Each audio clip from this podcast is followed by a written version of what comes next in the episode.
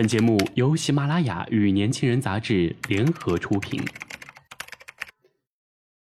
年轻是一次最有收获的阅读，我们的态度不在成功学的书单里。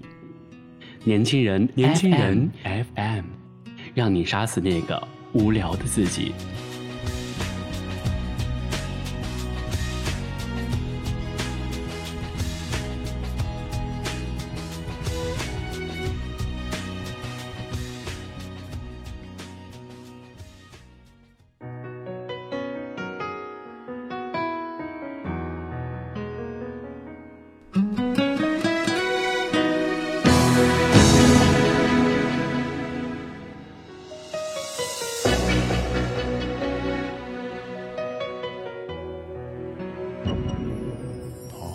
纯粹生活，用心归因。大家好，我是主播肖倩，欢迎收听本期的年轻人 FM 阅读栏目。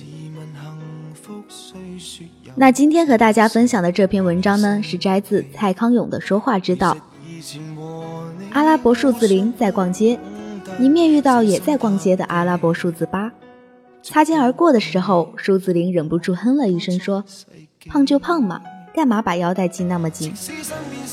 如果说完这个笑话，有人接着说：“我们上学期的生物老师真的很喜欢把腰带勒在大肚子的正中间。”如果谈话这样发展，那这个笑话就算是发挥了带动话题的功能。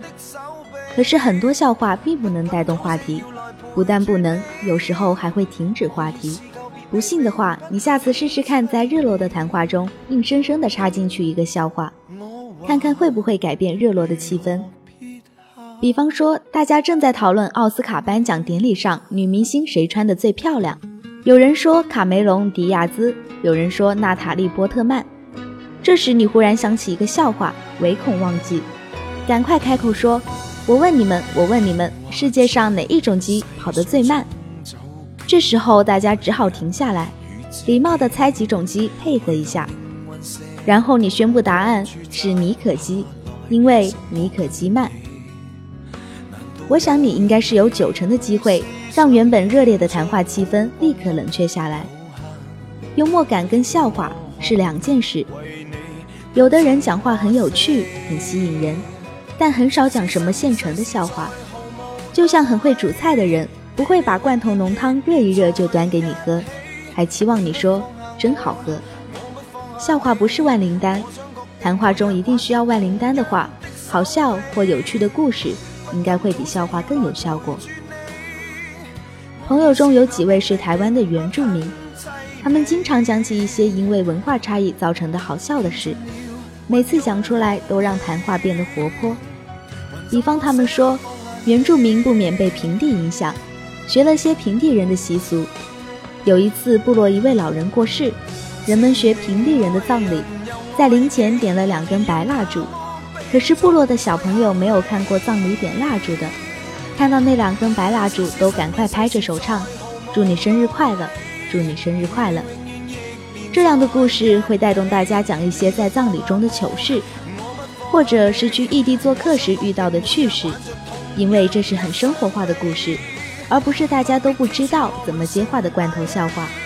更能引起众人参与的兴趣。讲话幽默的人就像走路好看的人，你跟他走在一起，会觉得很平常的走路也是赏心乐事。而讲笑话比较像翻跟头，翻得好不好姑且不说，很少人喜欢跟一个没事就翻跟头的人一起走路吧。好了，如果您想了解更多精彩内容，请搜索公众微信号 youth 一九八一。或直接搜索“年轻人”，我是主播肖倩，我们下期再会。